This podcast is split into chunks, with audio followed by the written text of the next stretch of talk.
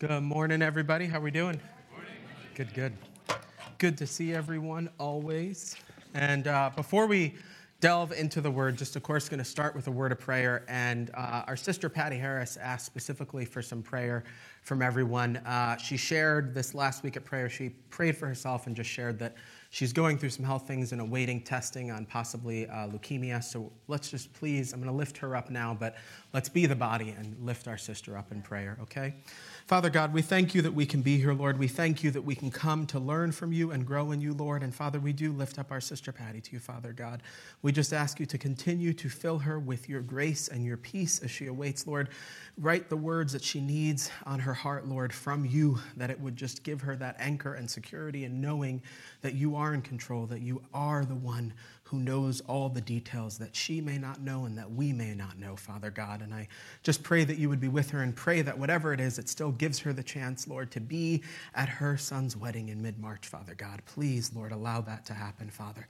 Lord, we lift up our church family and our pastor and Michelle, Lord, who are in Israel. Continue to bless that trip, Father God. Continue to be with them. Continue to teach them, to pierce their hearts with your truth, to just open up scripture to them in such a beautiful way while they're there, Father God, that, that you could also just grant them traveling mercies when they come back and a sweet time of fellowship when we're all reunited again, Lord. And Father, we pray now for this time delving into your word, Lord. We pray, Father, that it would just bear fruit for you, Father, Lord God. Use me as your servant. Empty me, Lord God, of anything of me, that the words that come out of my mouth are solely you, Lord. That we leave here growing in you, that there be no distractions, but we all just focus on your word right now, seeking what the manna is you have for us on this day, our daily bread, that we can leave here and run the race with endurance to glorify you. In Jesus' Jesus' name, amen. So today we're going to be in the 15th chapter of the Gospel of John. And I originally had thought that we would go through the whole chapter uh, this morning, and the youth group can attest it's rare that I can get through a whole chapter. So while Pastor's away, you got another two part series with me, and we're going to finish this chapter on Wednesday night. So the title of today's message is Cling to the King. Uh, youth group and I ex- explored this portion of scripture together on one of our youth nights. Uh, it's the infamous bonfire night that many of you heard about, and then Pastor shared about my fishing skills. We're not going to go there now. Uh, but uh, on those youth nights, we're doing a study through cliche Christian verses. We're going through those verses that you'll see on mugs and t shirts and banners and flags and everywhere. And you'll often see, I am the vine, you are the branches which is verse 5. And I intentionally didn't finish the rest of that verse because when you see it, it's often left out. You rarely will see, without me, you can do nothing on that. It's not really, you don't want that part because then that means there's surrender and other things we're going to look at, but it's often left out. And I say all that to say as we enter John 15 today, let's be ready to prayerfully delve into this and open, be open to what God has to say and teach us today. As you know, I like to give a little background when we're doing a study of a book, um, when it's out of our normal way of doing it, book by book, verse by verse. Uh, I like to give some context. Why? Because it's important, it's useful. So, the Gospel of John was written first century AD. And of course, we know the author to be John. He doesn't openly come out and say it, but you know, when we think about Paul's epistles and others where they start and the author's just right there. But that said, if you look in John 21 19 to 24, we learn that it is him. He identifies himself as being the disciple whom Jesus loved. And it's noted four other times in the book. If you want to do the study, it's 13 23, 19 26, 22, and 21 7. Now, this gospel was written a little bit later than the other three, around 90 AD, and that's pointed to also as when you're going through the Gospels, if there's little gaps that you're looking for when you go through Matthew, Mark, and Luke, you can probably go to John and it'll fill in that gap. Now, the Gospel of John is special in that it points to the deity of Christ. It points to believing he is Jesus, believing he is the Messiah, believing he is God in the flesh, 100% man, 100% God.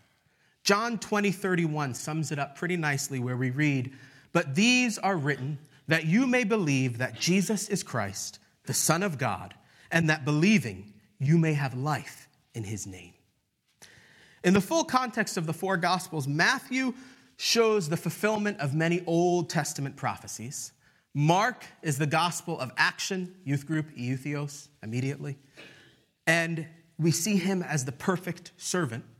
Luke shows Jesus as the perfect human. And then again, John, we see the deity. Even in the way the genealogy is set up, it's set up that we see in Matthew the genealogy of Christ through his adopted father, Joseph. Mark, it's all action, so we don't get the genealogy. Luke, in the third chapter, we get the biological connection through Mary, Adam, and the lineage of David. In John, we get something else. Right in John 1 1, in the beginning was the Word, and the Word was with God, and the Word was God. In this gospel, we get the fact that Jesus existed before all time. In John, we also see a recurring phrase that points to the Old Testament scripture, which further shows his deity. As you'll see in this gospel often, I am. Now, if you attended Wednesday study with Pastor Jeff, that was a moment for me of just in awe of how the Holy Spirit works, because he and I didn't have any chit chats about what we would be doing while Pastor was away, but it was as though, oh, wait, the Holy Spirit knew what we'd be doing. He was in John 10, and he started talking about the I am the Good Shepherd. And it was just wild to see his faithfulness. One another moment I shared with the youth group about his faithfulness. You guys were in Thessalonians on the rapture, and we ended up a year and a half later starting Mark, and we were in Mark 13 looking at all of the description of the end days. That's all to say, when we make a commitment to studying His Word, to rightly dividing His Word, it will bear fruit, and He'll have us exactly where we need to be in His Word for that moment. So, the I am statements that we see Jesus says in this gospel, I am the bread of life. In chapter 6, 35, 48. He says, I am the light of the world in 8, 12. He says, I am the door in 10, 7, 9. He says, as I mentioned, I am the good shepherd in 10, 11, and 12. He says, I am the resurrection and the life in 14, 6. And then we get to our text here in 15, 1. I am the true vine. So, without further ado, let's stand and we're going to read the first eight verses of chapter 15.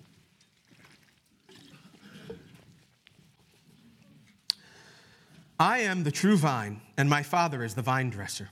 Every branch in me that does not bear fruit, he takes away, and every branch that bears fruit, he prunes that it may bear more fruit. You are already clean because of the word which I have spoken to you. Abide in me, and I in you. As the branch cannot bear fruit of itself unless it abides in the vine, neither can you unless you abide in me. I am the vine, you are the branches. He who abides in me and I in him bears much fruit, for without me you can do nothing. If anyone does not abide in me, he is cast out as a branch and is withered, and they gather them and throw them into the fire, and they are burned. If you abide in me, and my words abide in you, you will ask what you desire, and it shall be done for you. By this my Father is glorified, that you bear much fruit. So you will be my disciples. Father, thank you for your word. Thank you that you've preserved it for us, Father. Thank you that we have it all to study and to grow, Lord God. Father, I just ask you to use me as your servant, Father God. Let the words that come out be from you and you alone, Father God. Help every single one of us to be focused on your word and your word alone, Lord. Be with us now in this place, Lord. Use me as your servant, please. In Jesus' name, amen. Cling to the king. We could substitute the word cling with abide. And this is a word that in these first 17 verses alone, you're going to see abide 10 times. That word comes up. Now, if you ever want to do a dive on the meanings of words, I'm a big fan. Let's not hit the mic. I'm a big fan of the 1828 Webster's Dictionary. I've mentioned it before. I love it because it's beautiful to see how we once actually defined words with a godly and eternal perspective rather than a political perspective. So in 1828, abide is defined as to rest or dwell, to tarry, to continue permanently to be firm or immovable, immovable, to remain, to wait for. And the secondary definition, which is more applicable to the part we'll look at on Wednesday, is to be prepared for, to endure or sustain, to bear, to bear patiently.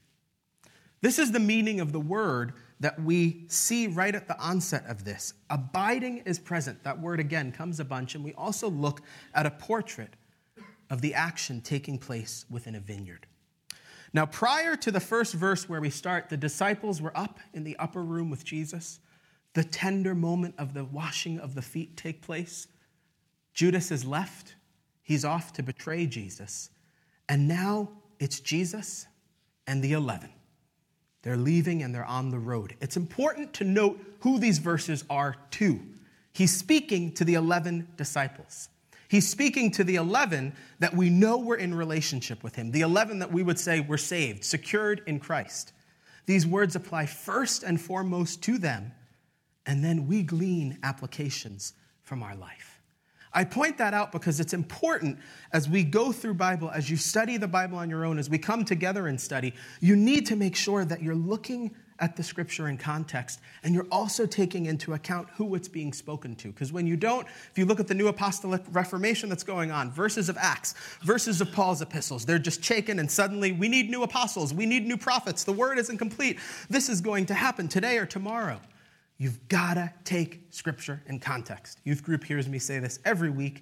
I joke and say that's my public service announcement of taking scripture in context. There is your public service announcement. Take scripture in context. Okay, so they've left the upper room.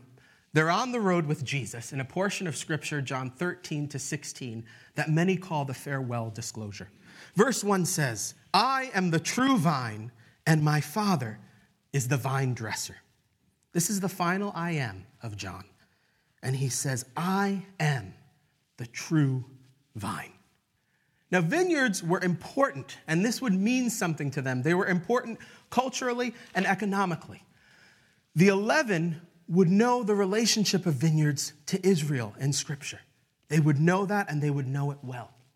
Now, a side note for us to think about as we're going into this portrait and this allegory metaphor of a vineyard vineyards are known as being one of the most difficult and demanding agricultural tasks, which makes it even more powerful of an image that we're going to look at.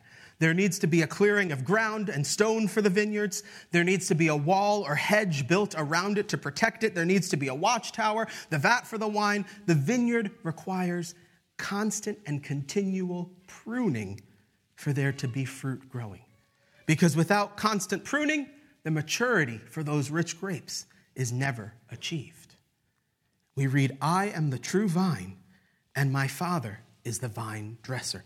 Now, if you turn with me to Isaiah 5, we're going to look at one of the vineyard songs that we see in the book of Isaiah. And this is an interesting little portrait of the intentions that God had for Israel, but they neglect to do it chapter 5, verses 1 through 5 of Isaiah. Now let me sing to my well beloved a song of my beloved regarding his vineyard. My beloved has a vineyard. My well beloved has a vineyard, sorry, on a fruit, very fruitful hill. He dug it up and cleared out its stones and planted it with the choicest vine. He built a tower in its midst and also made a winepress in it. So he expected it to bring forth good grapes but it brought forth wild grapes. And now, O inhabitants of Jerusalem and men of Judah, judge, please, between me and the vineyard. What more could have been done to my vineyard that I have not done in it? Why then, when I expected it to bring forth good grapes, did it bring forth wild grapes? And now, please let me tell you what I will do to my vineyard. I will take away its hedge, and it shall be burned, and break down its wall, and it shall be trampled down. This is the judgment to come for Israel that we know. Again, the 11 that are with him would know this. They would be familiar with this. They would know the vine representing Israel. They would know of the grafting of the vine on the gates of the temple. Israel was to bear fruit for God, to do the work of leading Gentiles to him through the Messiah. And if we look in the Old Testament and why we got to be scholars of the Old Testament, they continually don't do it. But then the Messiah comes. Why we need to be scholars of the Old Testament? Because we just looked at the rapture, the tribulation's coming. That's all about Israel, the remnant, because God never breaks a promise, and there are promises to Israel still to come. And they, in this time, in this moment, are truly about to reject Messiah unto crucifixion. And here Jesus says, I am the true vine.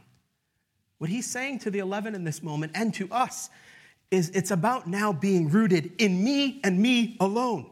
In the new covenant that Jesus establishes, our identity is first in Jesus and always Jesus. It's not in Israel. It's not in the church we go to. It's not in a person. Messianic Jewish brothers and sisters show it so beautifully. And we have some in our fellowship where it's a beautiful example. They identify with Jesus and then their Jewish ancestry. And my father is the vine dresser. The person that's the farmer, the person in this portrait that's doing all the work, is our Heavenly Father, God. Take a minute and think about that. Relish in that. The God of, in the beginning, God created the heavens and the earth, is the vine dresser. He's the one doing it all, that we can abide and bear fruit for his glory. Now, Jesus, in this moment, he knows what is to come. He knows that he's going to be leaving the 11. And in this moment, when he says, I am the true vine, he's saying, I might be leaving you, but I'm continually and constantly going to be linked to you. Why? The branch is useless without the vine. Its complete dependence is on the vine. It needs constant connection with the vine. Cling to the king. Verse 2 Every branch in me that does not bear fruit, he takes away, and every branch that bears fruit, he prunes, that it may bear more fruit. This is a verse with a few different trains of thought on it. It can be seen as a literal removal of fruitless Christians, perhaps to encourage them and find ways to make them possibly bear fruit. And that that idea comes from the Greek there, which means lift up, and it comes from the way that the vine dresser would actually go, take the branches that aren't doing well, move them a little bit, try to put them in more sunlight to see if they would bear fruit. Now, given that this is to the 11 and one is missing, Judas, I lean to the other train of thought where it's about appearing to abide, but not bearing fruit. True regeneration isn't happening. It's not there. The professing Christian who actually has no fruit of regeneration in their lives. When you see them, they appear to be in Christ, but by surface actions, it's there. And then when you get under, the genuine part of being a bondservant of the Lord Jesus Christ isn't apparent when they aren't with Jesus. At the time of these words, Judas in this moment is betraying the king he alleged to follow. It makes me think of Matthew 7, where those who profess will say, I did this for you, Lord. I did that for you. Remember when I did this and all these things? And he says, Depart from me. I never knew you, you workers of iniquity. They were never truly clinging to the king. From a distance, it might look like, like they are. They're doing all the motions. They show up to church. They're sitting there. They sing the songs. Yay. But under the hood, it's not there. The heart isn't his. Now, we see also in this, and every branch that bears fruit, he prunes that it may bear more fruit. Viticulturist, there's a little SAT word for the day. Those are the folks that, that work the vineyards. They would take the dead wood, they would observe it, and if it isn't linked to the sap, they would gather it and take it away. Why? Because it has disease, and sometimes it would, it would just decay and it would also impact the others. So they would even sometimes go to the sap that's running and the one that has sap and clip it a little bit, prune it, that it could bear more fruit. God prunes. You are already clean because of the word which I have spoken to you. Abide in me, and I in you, as the branch cannot bear fruit of itself unless it abides in the vine, neither can you unless you abide in me. What does it mean to prune? It means to cleanse. Literally, it means to clean in the Greek.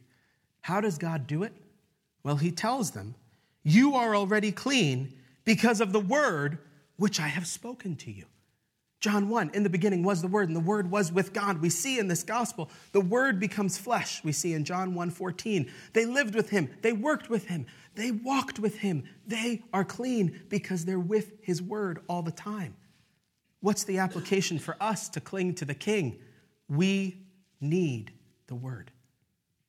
The Word is what allows us to be cleansed by God. If you want to get to see Jesus face to face, open up your Bible. Psalm 119, 11. Your word I have hidden in my heart that I might not sin against you.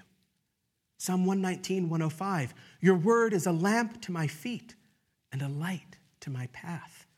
Homework assignment read all of Psalm 119 today.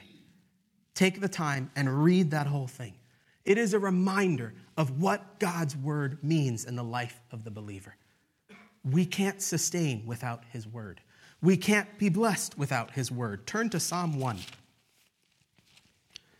Blessed is the man who walks not in the counsel of the ungodly, nor stands in the path of sinners, nor sits in the seat of scornful. But his delight is in the law of the Lord, and in his law he meditates day and night. He shall be like a tree planted by the rivers of water that brings forth its fruit in its season, whose leaf also shall not wither, and whatever he does shall prosper.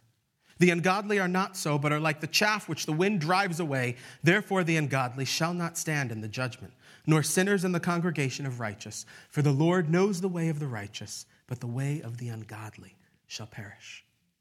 That was the first psalm and first text that I taught when uh, teaching here for the first time. And it was, Where are you growing? And we looked at the value of the word and how we need to be in the word. We looked at how it's a trend where we're going and we're walking, then we're standing, then we're sitting, and we're stuck in the sin. We have to have the word to cleanse us. Where are you growing? What's your relationship today with the word of God? If it's just a Sunday thing, it ain't going to work. It needs to be something that's daily. It needs to be something that you're with always. You need to cling to the king. The word is the king. Paul reminds us of the cleansing of God's word in Ephesians 5:26, the call for men as husbands that he might sanctify and cleanse her with the washing of the water by the word. Notice he's putting it all over Scripture. The only way the cleansing, the only way the growth is going to happen is letting this come into you. Men, we have to lead our homes. We need to be led by God first and foremost, that we can then lead our families and lead them in word and lead them in Scripture. Do family devotions, do family prayer and Bible time. That's our call for his daughters and for our families. We have to do it. It's a war right now against the family. We have to do it. And why is it the word? Hebrews 4:12. For the word of God is living and powerful and sharper than any two-edged sword, piercing even to the division of the soul and spirit and of joints and marrow, and is a discerner of thoughts and the intents of the heart. The word is the only way we're pruned. Pruning involves cutting. Sometimes it hurts. Men are studying Hebrews, and we looked at the chastening of God and seeing that it's a beautiful thing, even though it hurts because it's our Father and He loves us. We often think that the Word of God is here to comfort the afflicted. It's also here to afflict the comfortable, folks. And we have to remember that.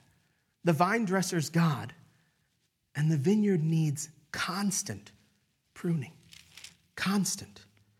Abide in me and I in you, verse 4, as the branch cannot bear fruit of itself Unless it abides in the vine, neither can you unless you abide in me. It's a relationship. It's a relationship with the Lord.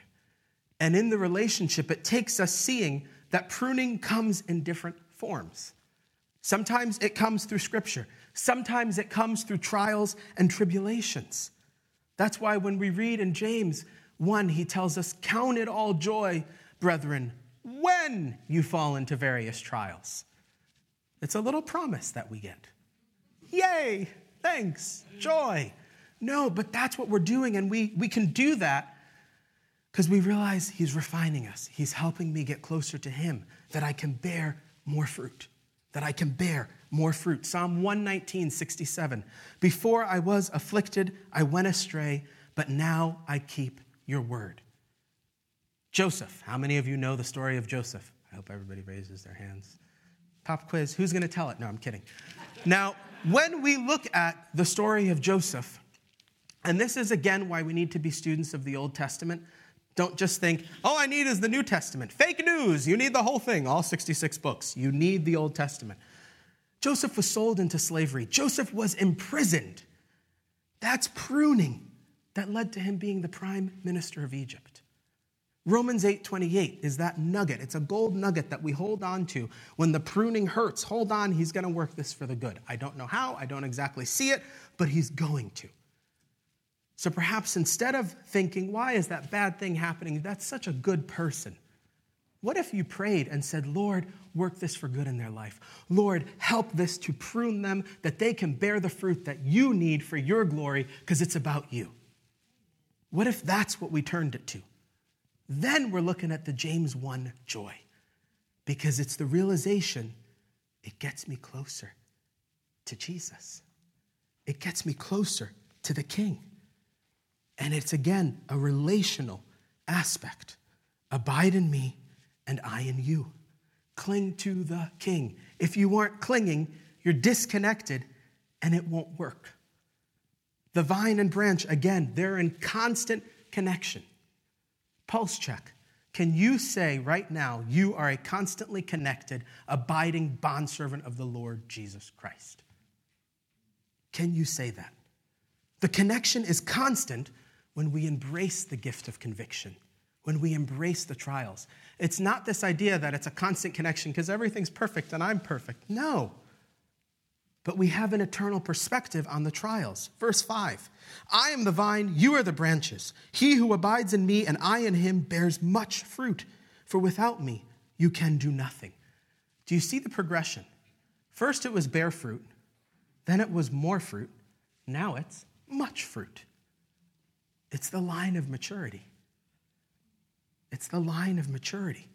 Jesus gives a progression to the 11, and it's a progression we need to take hold of as we strive to mature in the Lord. That pruning, we get closer and closer and closer to who He is calling us to be, to how He is calling us to live. We bear much fruit. The much fruit is the refining and growing in maturity. I keep saying the word fruit. What is the fruit? Okay? We have to look at that because in some moments right now, you all would leave and get in your cars, and it's like, okay, I'm gonna bear fruit. I'm gonna go to the ATM, I'm gonna get money for this person, and I'm gonna help them. I'm gonna bear fruit. I'm gonna call Sally, and I'm gonna cook dinner for Sally, and I'm gonna go do this, and you try to work your way to bearing fruit. That ain't the fruit, friends. Turn with me to Galatians chapter 5, verse 22. But the fruit of the Spirit, is love, joy, peace, long suffering, kindness, goodness, faithfulness, gentleness, and self control. Against such there is no law. And those who are Christ have crucified the flesh with its passion and desires. If we live in the Spirit, let us also walk in the Spirit. Let us not become conceited, provoking one another, envying one another. The fruit isn't the number of followers you have on social media. The fruit isn't the amount of money you have in your bank account. The fruit isn't all of the letters that you have after your name because you have so many fancy degrees. That's not the fruit. The fruit is linked to Psalm 1, meditating on his word day and night, delighting in his word, that he builds your character that he builds your character to be as Christ calls us to be. Let this mind, Philippians 2:5, be in you, which was also in Christ Jesus, who being in the form of God did not consider it robbery to be equal with God, but made himself of no reputation, taking the form of a bondservant and coming in the likeness of men. And being found in appearance as a man, he humbled himself and became obedient to the point of death, even the death on the cross. That's the fruit. So now all of a sudden, when we read, For without me you can do nothing, it has a big thing because on my own, I can do a lot of things. I can get a lot of jobs, I can sing a lot of songs, I can go do this, I can go do that, and I could rack up all these great things. But none of it has eternal value. We can't do anything of eternal value if we're doing it on our own. And notice the last piece of that fruit is self control. That's what gets us to do Luke 9 23 where we take up the cross, we deny ourselves daily. It's not deny yourself once, daily. That's how we're able to do it. Verse 6 If anyone does not abide in me, he is cast out as a branch and is withered, and they gather them and throw them into the fire, and they are burned. This is one of those verses where somebody would come and say, Bam, you can lose your salvation. Told you, you're going to lose your salvation now. Bam! And I'm going to say, hold the phone. First and foremost, John 3:16, there's this word everlasting. I don't know how you take away everlasting. I won't go through a bunch of verses on that. We could. We have to understand when you're saved, the thing that can happen is Satan can seek to paralyze your mind and keep you from God's will. That can happen. And you can get stuck there, and that's where we pray for people and we need it. But Jesus makes it clear he'll leave the 99 to find the one. And if we again look at this scripture, look at this in context, who is he speaking to? The 11. The 11 who aren't professing. The 11 who are truly regenerated, abiding in him. The 11 who aren't the only lost one, the son of perdition, to fulfill God's will of Christ on the cross. He's giving a double hit here. One, he's giving the sober minded message of the reality of judgment to come. There's an eternal judgment to come for those who don't know Christ. They will burn in hell. But there's also a special judgment to come for the body of believers. Turn with me to 1 Corinthians 3. And we're going to look at verse 11 through 15. For no other foundation can anyone lay than that which is laid, which is Jesus Christ. Now, if anyone builds on this foundation with gold, silver, precious stones, and wood, hay, straw, each one's work will become clear. For the day will declare it, because it will be revealed by fire, and the fire will test each one's work of what sort it is. If anyone's work which he has built on it endures, he will receive a reward. If anyone's work is burned, he will suffer loss, but he himself will be saved, yet so as through fire. We're talking about the bema seat of judgment. We're talking about when the body of believers' rewards can happen. Jesus is the foundation. We can build on laying treasures in heaven, abiding in Him, and doing things of eternal value. Or we just do what we want, how we want to do it. And those are going to be lost rewards, lost opportunities to do things for the King. And this is a time where you have to ask yourself Am I living for eternity or not? Am I pouring myself in what I'm doing? Is it truly called by God? Is it truly what he wants me doing? Only you can answer that and get in the Hebrews 4:12 double-edged sword to know the intentions of your heart. Ultimately though, we know those not in Christ, those pretending, those who aren't truly his will end up in hell. But here for the 11, he's reminding them for you, the fire of judgment is of your life and work. So live spiritually connected to the master. For when you live carnally, the flesh takes gains and eternal rewards away. And it's another reminder of why we cling to the king. And notice the pattern he gives. He shows it's a little trend cast off, withered, gathered, thrown, burned. It's a scale for us to be checking and looking where am I going on this scale? Am I living in Him or am I living like I'm going not there? And it's important to think again about the vineyard. The vineyard has predators. Main predator for vineyard, foxes. And the vine dresser would have to seek and try to protect the fruit from these foxes. They are so sly. This is where sly foxes come through. It was an epiphany for me this week. They're so sly, they come through the night. One of the species of foxes was only discovered a few years ago. That's how sly they are, coming in to snatch the fruit and get it. For us, 1 Peter 5 8, be sober, be vigilant, because your adversary, the devil, walks around like a roaring lion, seeking whom he may devour. Resist him. Be steadfast in the faith. How can you be steadfast in the faith without abiding in Christ? Cling to the king. Rest under the vine dresser's protection from the wiles and the will of the enemy to try to get that. To the 11 here, he's about to leave them. But he's giving them the gift of the Holy Spirit. We get that gift too. Right before this in, in chapter 14, 25, these things I have spoken to you while being present with you. But the Helper, the Holy Spirit, whom the Father will send in my name, he will teach you all things and bring to your remembrance all the things I said to you. You can't lose the salvation, but when the enemy's trying, how did Jesus fight in the wilderness? It is written. It is written. What's the one offensive weapon in the spiritual armor? The Word of God. That's what we take. Verse 7.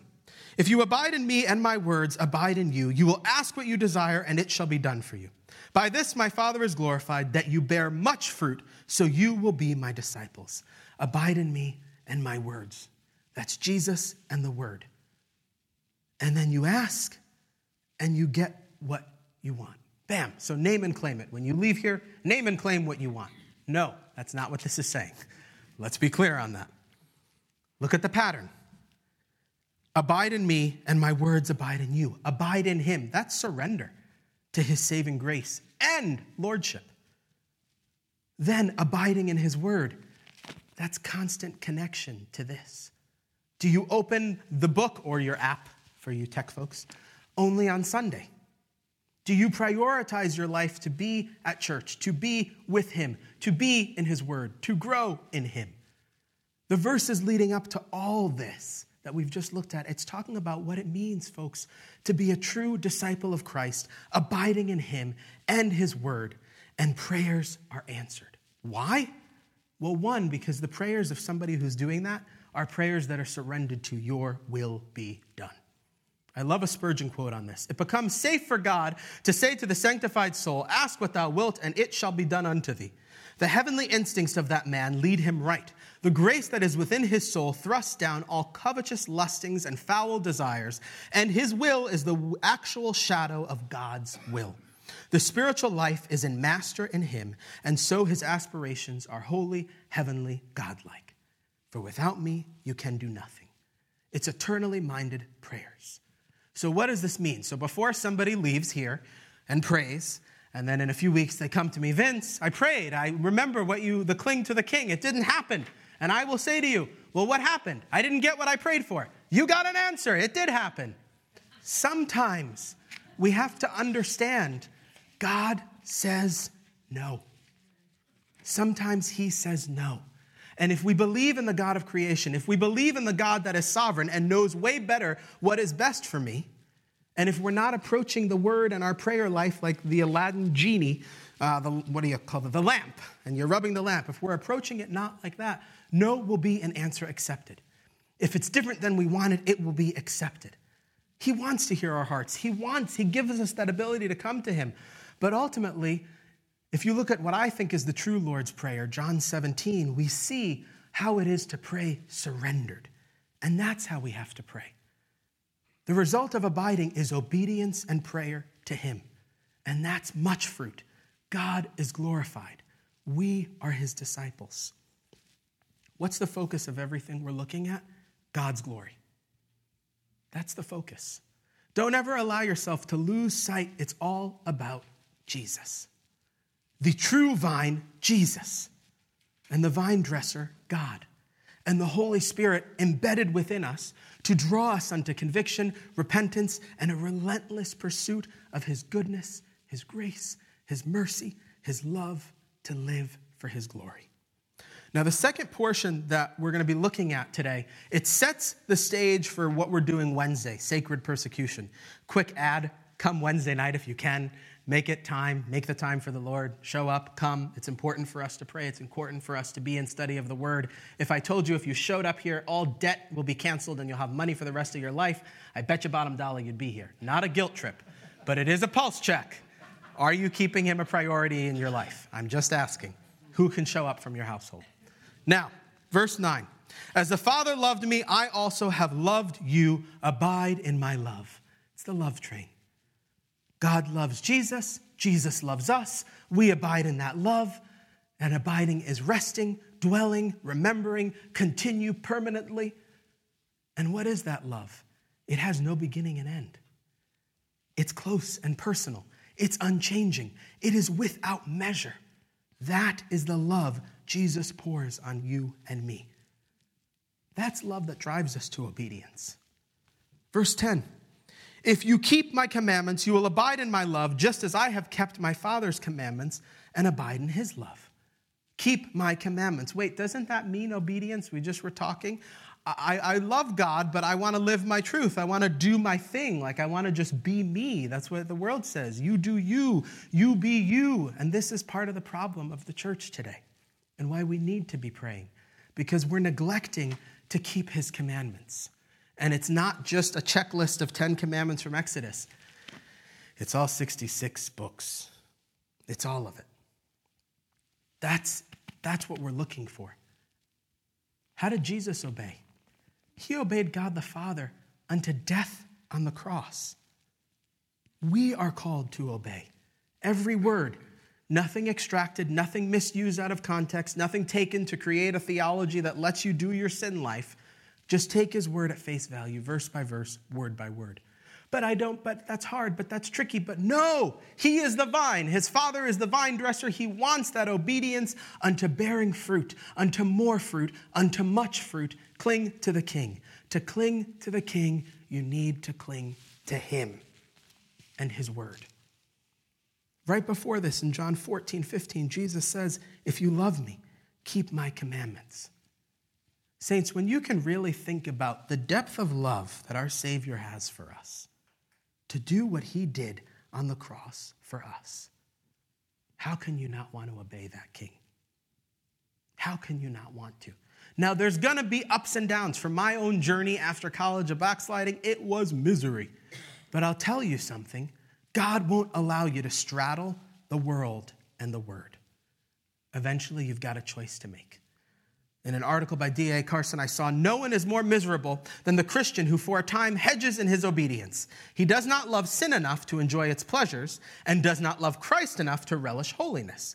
He perceives that his rebellion is iniquitous, but obedience seems distasteful. He does not feel at home any longer in the world, but his memory of his past associations and the tantalizing lyrics of his old music prevent him from singing with the saints. He is a man most to be pitied, and he cannot remain ambivalent forever. And the article then goes, How do you get through disobedience? And it talks about Psalm 1, the Word. That's how. That's why he wants us to keep the commandments, because he loves us. He wants us to bear fruit for his glory. Verse 11 These things I have spoken to you, that my joy may remain in you, and that your joy may be full. He wants our joy to be full. This is right before he's going to his death. How is Jesus' joyful? It's taking the cross for God's glory in obedience to the Father and fulfilling God the Father's will. The joy that Jesus desires isn't worldly happiness and excitement, it isn't the fun and easy life. It's the joy of fruit of the Spirit, being right with God the Creator, walking in His love, His care, His sacrifice. Cling to the King, giving all of yourself daily. There's a little recurring theme as we look at this. John the Baptist sums it up well in chapter 3, verse 3, 30. He must increase, but I must decrease. To cling, we have to diminish ourselves to sole dependence and obedience on Him and to Him. Verses 12 to 15. This is my commandment that you love one another as I have loved you. Greater love has no one than this, than to lay down one's life for friends. You are my friends if you do whatever I command you. No longer do I call you servants, for a servant does not know what his master is doing, but I have called you friends from all things that I have heard from my Father.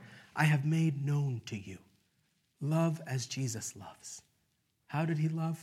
Death to the cross, humiliation, abandonment, every type of physical pain imaginable. He laid it all down for us. On Wednesday, when Jeff looked at, uh, Pastor Jeff looked at I am the good shepherd, he talked about how the shepherd would lay down his body at the opening of where the sheep were, ready to protect them. Our good shepherd is doing that. He's protecting us, but we have to abide in him to get that protection. And the ultimate predator is eternal death separated from God, and through the cross, he gives us that. Jesus literally gave it all for us. It's the song we sang today. Thank you, Jesus, for the blood applied.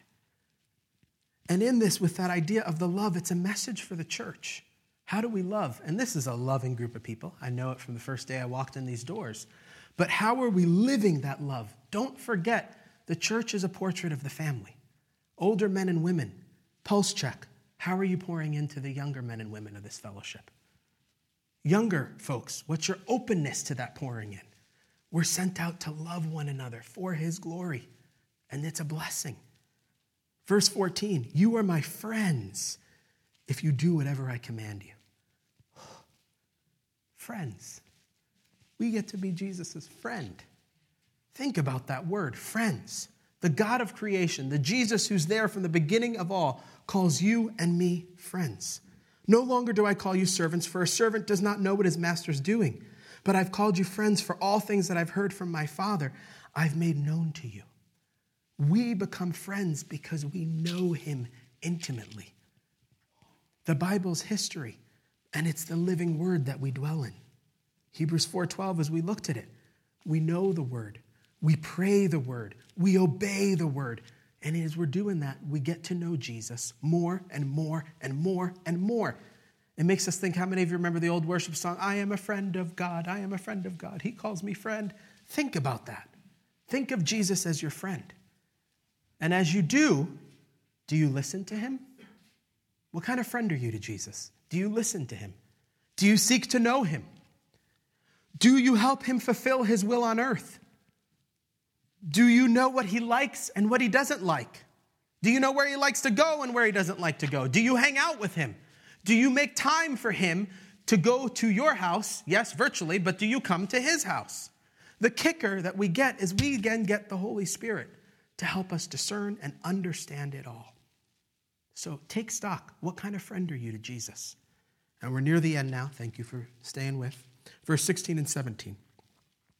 You did not choose me, but I chose you and appointed you that you should go and bear fruit, and that your fruit should remain, and that whatever you ask in my name, he may give you. These things I command you, that you love one another. God chose us. Now let's avoid the election debate and in fact, something that I want to plant a seed out there and be as bold to say what if we stop trying to focus on all the different labels that man has come up with to put God in a box and we just call ourselves biblicist bondservants of the Lord Jesus Christ?